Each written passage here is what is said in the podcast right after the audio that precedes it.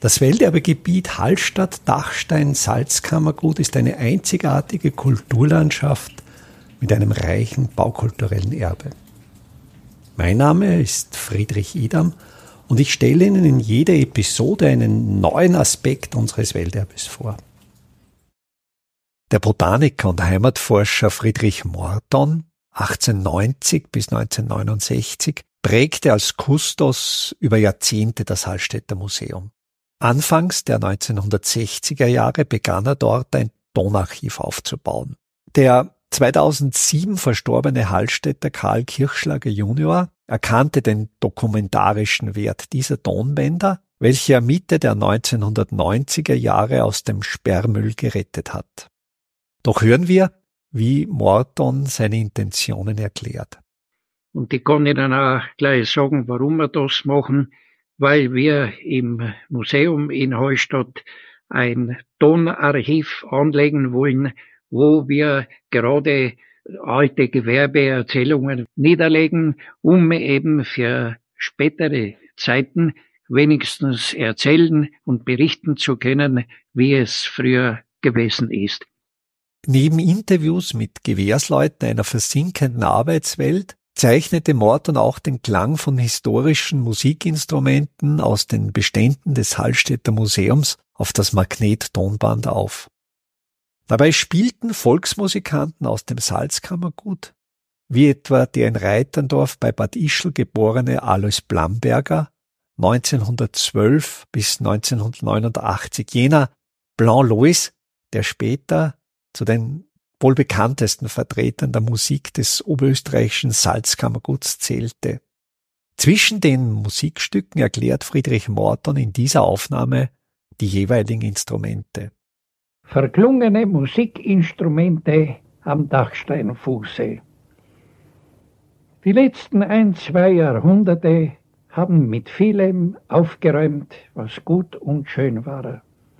Im Musikkasten des Hallstätter Museums ruhen seit Jahrzehnten Musikinstrumente, deren Ton längst verklungen ist, deren Namen die jüngere Generation überhaupt nicht mehr kennt.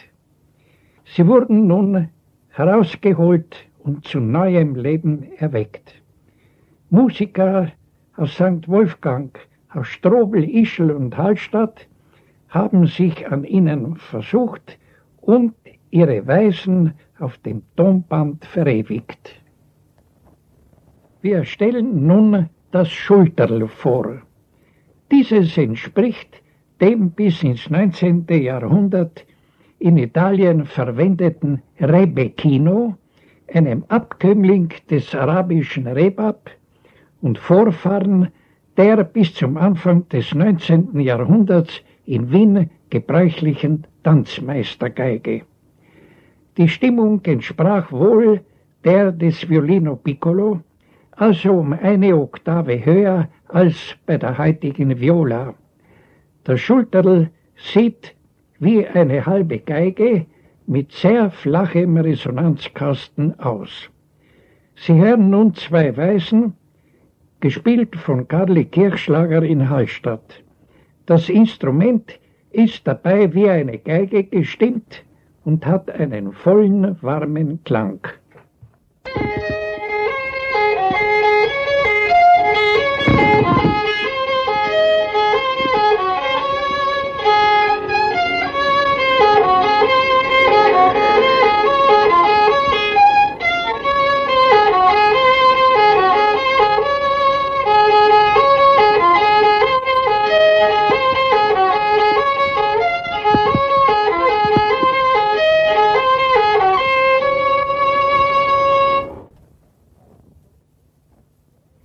Zu den merkwürdigsten Musikinstrumenten gehört das Mirliton. Es ist ein Kammblasinstrument, das im 17. Jahrhundert in Paris große Mode war. Damals gab es sogar ein eigenes Mirliton-Orchester. Dieses Mirliton besteht aus einem der Schallverstärkung dienenden, etwas über 40 cm langen und 5,5 Zentimeter breiten Rohre, das an dem einen Ende rechteckig ausläuft. In dieses eingelegt sind 12 feine, nur 1 Millimeter starke Holzblättchen, die ein Gitter bilden und anstelle des Kammes stehen, der sonst zum Kammblasen verwendet wird. Beiderseits außerhalb dieses rechteckigen Endes ist je eine Metallklammer, die zur Befestigung des Seitenpapiers dient, das über das Gitter gespannt wird. 2 kleine Holzgeile stehen im gleichen Dienste. Bei Bespielung des Mirlitons wird auf das Seidenpapier gesungen oder gesummt. Der Ton wird durchs Rohr verstärkt und erhält durch das Vibrieren des Papieres eine eigene Klangfarbe. Sie hören zunächst eine Weise mit dem Mirliton allein und dann eine andere, bei der das Mirliton von einem Kammblaser begleitet wurde.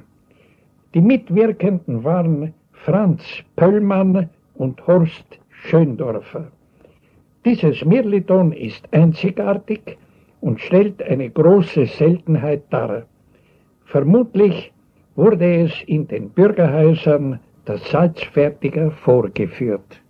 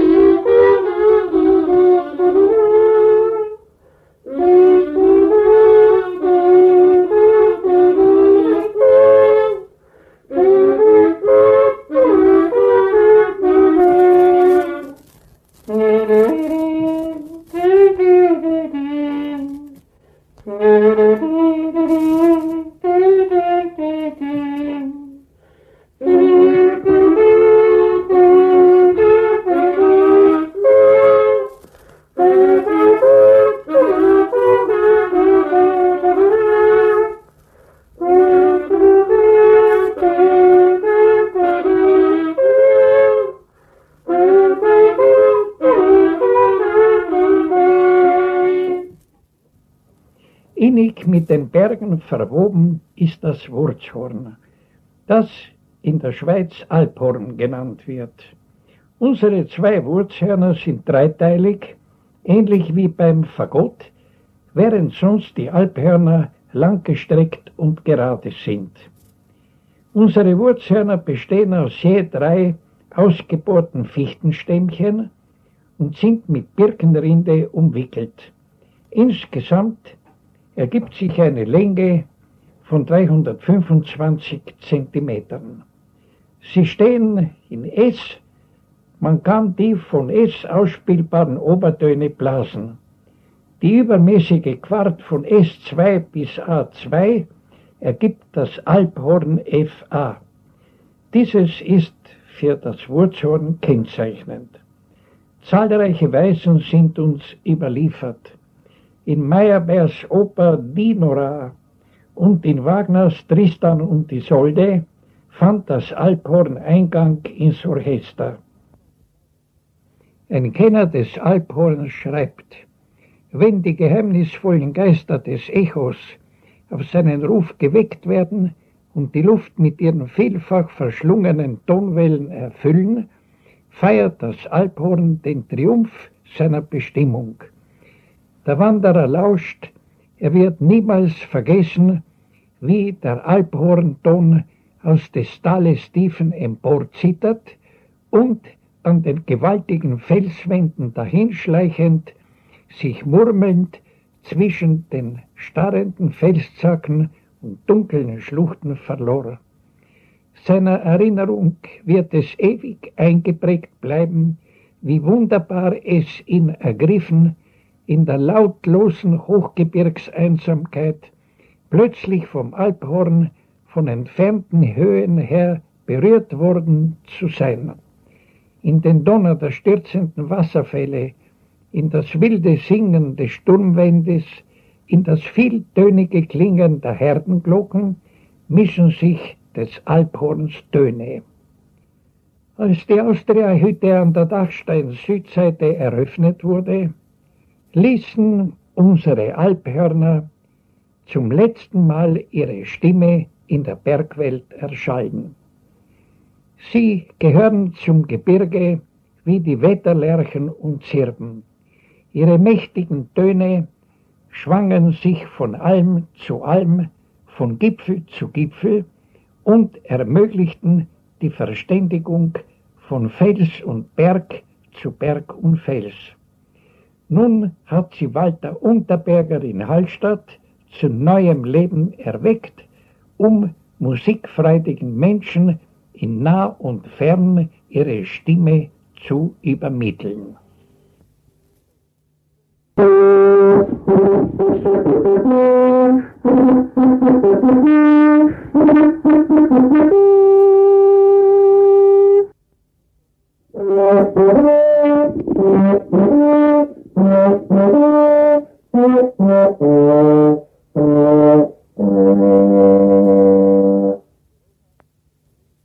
Die Maultrommel wird zwar noch heute in Molln in Massen erzeugt, wandert aber in die weite Welt hinaus. Am Dachsteinfuße ist sie unbekannt, doch gibt es Künstler in Bad Aussee und Bad Ischl. Ansonsten ist dieses Instrument in unseren Alpenländern nahezu ganz verschwunden. Die Maultrommel besteht aus einem Vierkanteisen, das zu einem Eirund zusammengebogen wird und in zwei gleichlaufende Schenkel ausgeht. Im obersten Teil des Eirunds wird eine Stahlzunge befestigt, die frei zwischen den Schenkeln schwingen kann. Der Spieler setzt die Schenkel an die Zähne, die leicht geöffnet sein müssen, damit die Zunge in die Mundhöhle hineinschwingen kann, wenn ihr freies Ende mit dem Finger gezupft wird. Der Spieler muss den Hohlraum der Mundhöhle verändern, auch die Zunge hilft mit, damit das Instrument richtig erklingen kann. Jahrelanges Üben ist erforderlich. Es gibt Meister, die mit zwei und mehr Instrumenten gleichzeitig spielen können. Einst gab es auch Maultrommelorchester. Es erfordert höchstes Können, abwechselnd zwei Maultrommeln zu bedienen und fortwährend die Zungen-, Lippen- und Backenstellung entsprechend zu verändern. Der Stiftszögling Albrechtsberger in Melk, der spätere Lehrer Beethovens, schrieb Konzertstücke für die Maultrommel, die gegen Ende des 18. Jahrhunderts zu blühen begann. Sie hören jetzt die Almfahrt, gesprochen und gespielt von Herrn Lieber in Bad Aussee. Wie man die Kühe auf die Ulm auftreibt. So schön langsam gingen zu Futter in der Früh, um 2, 3 und die Glocken fuhr voran und die Haldrin und der Halderbuhr hinten hoch. Langsam schlagt der Krach lang.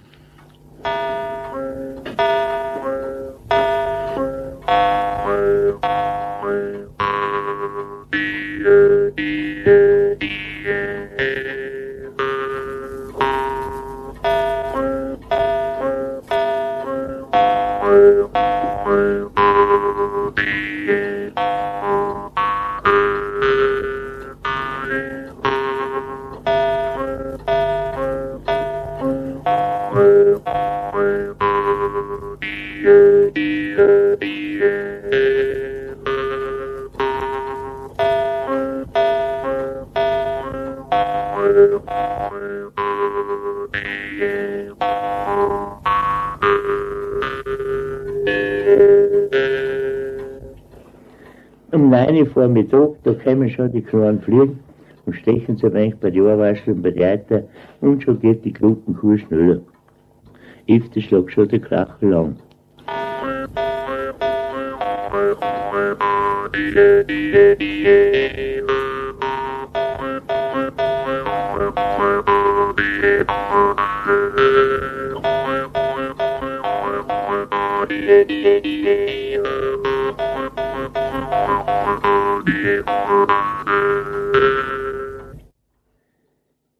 Bis es so 3, 4 nachmittags waren, da haben sie so viel rausgebracht und war die Sonne hat gerade gleich mehr so oberblinkert hinter die Bergspitze. Und dann sind sie wieder angegangen, auf die hohe Alm. Das letzte Stück ist wild steil gewesen und da hat die Glockenklachel schon recht langsam angeschlagen.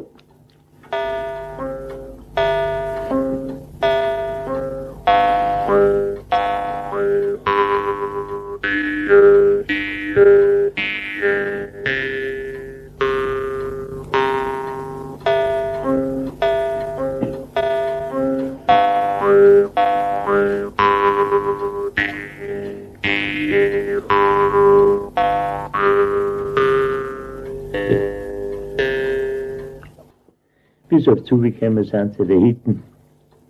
Dann sind sie schon recht mitgewiss und froh. Das Kleinviech haben sie da nicht gejagt und die paar Kugeln, die sie gehabt haben, viel Milch nicht, heute für den Tag, für den Jagdgewehr den ganzen Tag, haben sie so kleine da. Und dort haben sie das Mulchen, außer mit Blechen und Sichter und reingegangen ist so schnell drin.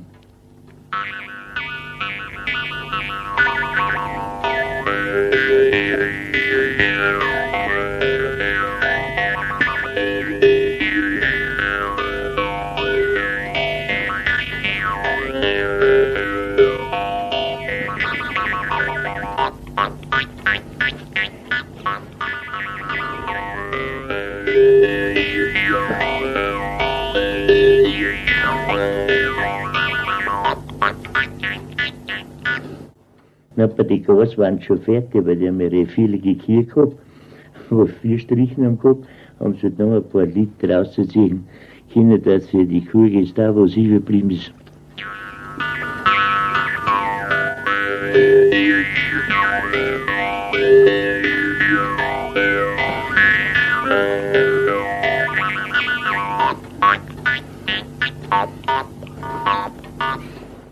Na, bis dann fertig sind gewesen, wie sie eine lieben Kugeln da geholt haben, die Räsel, die Kranzler und wie sie zu geheißen haben. Und da haben sie sich ausgesetzt vor die Hütten und haben halt oben geschaut, das traurige Tal, wo am schönsten gleich auf der Alm, wo die Sonne länger scheint und wo halt überhaupt der Almfrieden so richtig da ist. Und da haben sie so ein altes, liebes Lied oben gesungen, wo Lieder niederschwingen, haben immer ein Dirndl drin.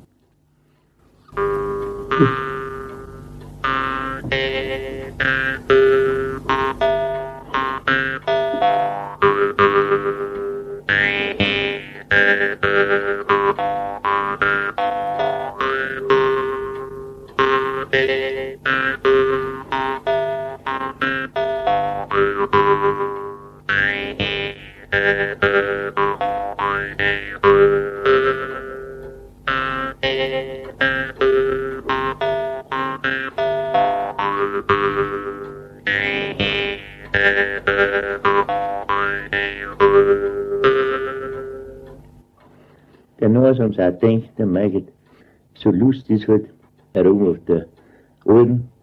Ich gehe in den Wald rein, ich gehe in den Wald zu, ich bin im Wald Hansl, ein lustiger Bub.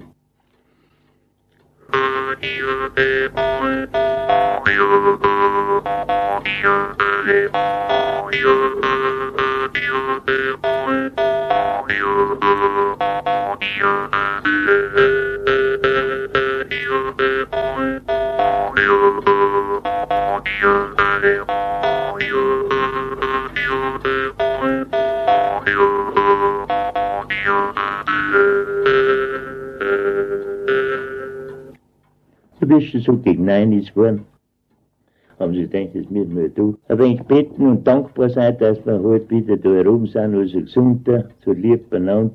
Hat es gerade vom Bergkirchel, haben sie es gehört, wie es reingeschlagen hat.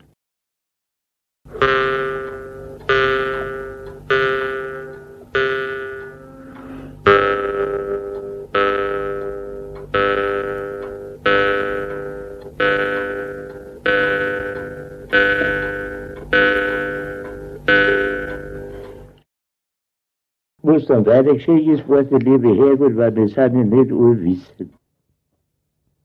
Die Schalmei ist heute auch nur mehr in den Sammlungen zu sehen.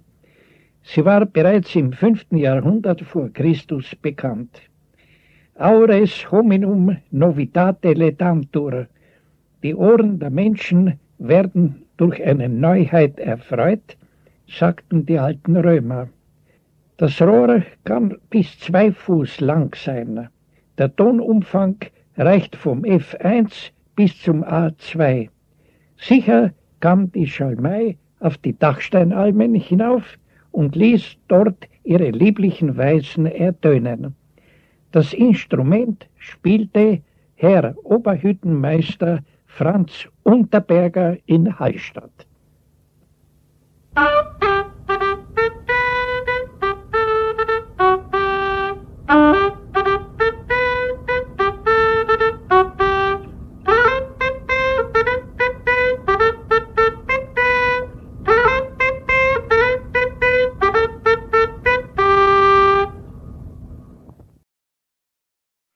Die Seitelpfeife ist zum Glück nicht gestorben. Jedes Jahr kommen die Musiker zum Seitelpfeifertag am 15. August an einem Orte des Salzkammergutes zusammen. Künstler auf diesem Instrumente leben in Bad Aussee, in Bad Gölzern und Bad Ischl. Unmittelbar am Dachsteinfuße ist sie leider nicht zu finden. Sicher drang sie aber in früherer Zeit bis zu den Hochalmen vor, und wenn der Bub zu seinem Mädel kam, mag er die Seitelpfeife herausgezogen und seiner Liebsten die wunderbar einschmeichelnden und trauten Weisen vorgespielt haben. Es spielen jetzt Alois Blamberger und Franz Aster aus Bad Ischl.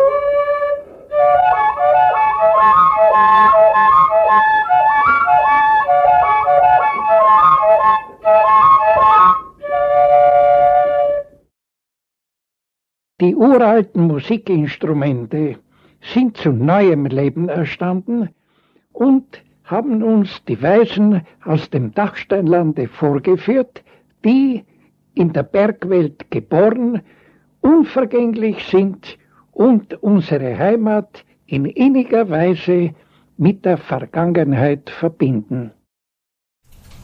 Welterbe Hallstatt erscheint alle 14 Tage neu.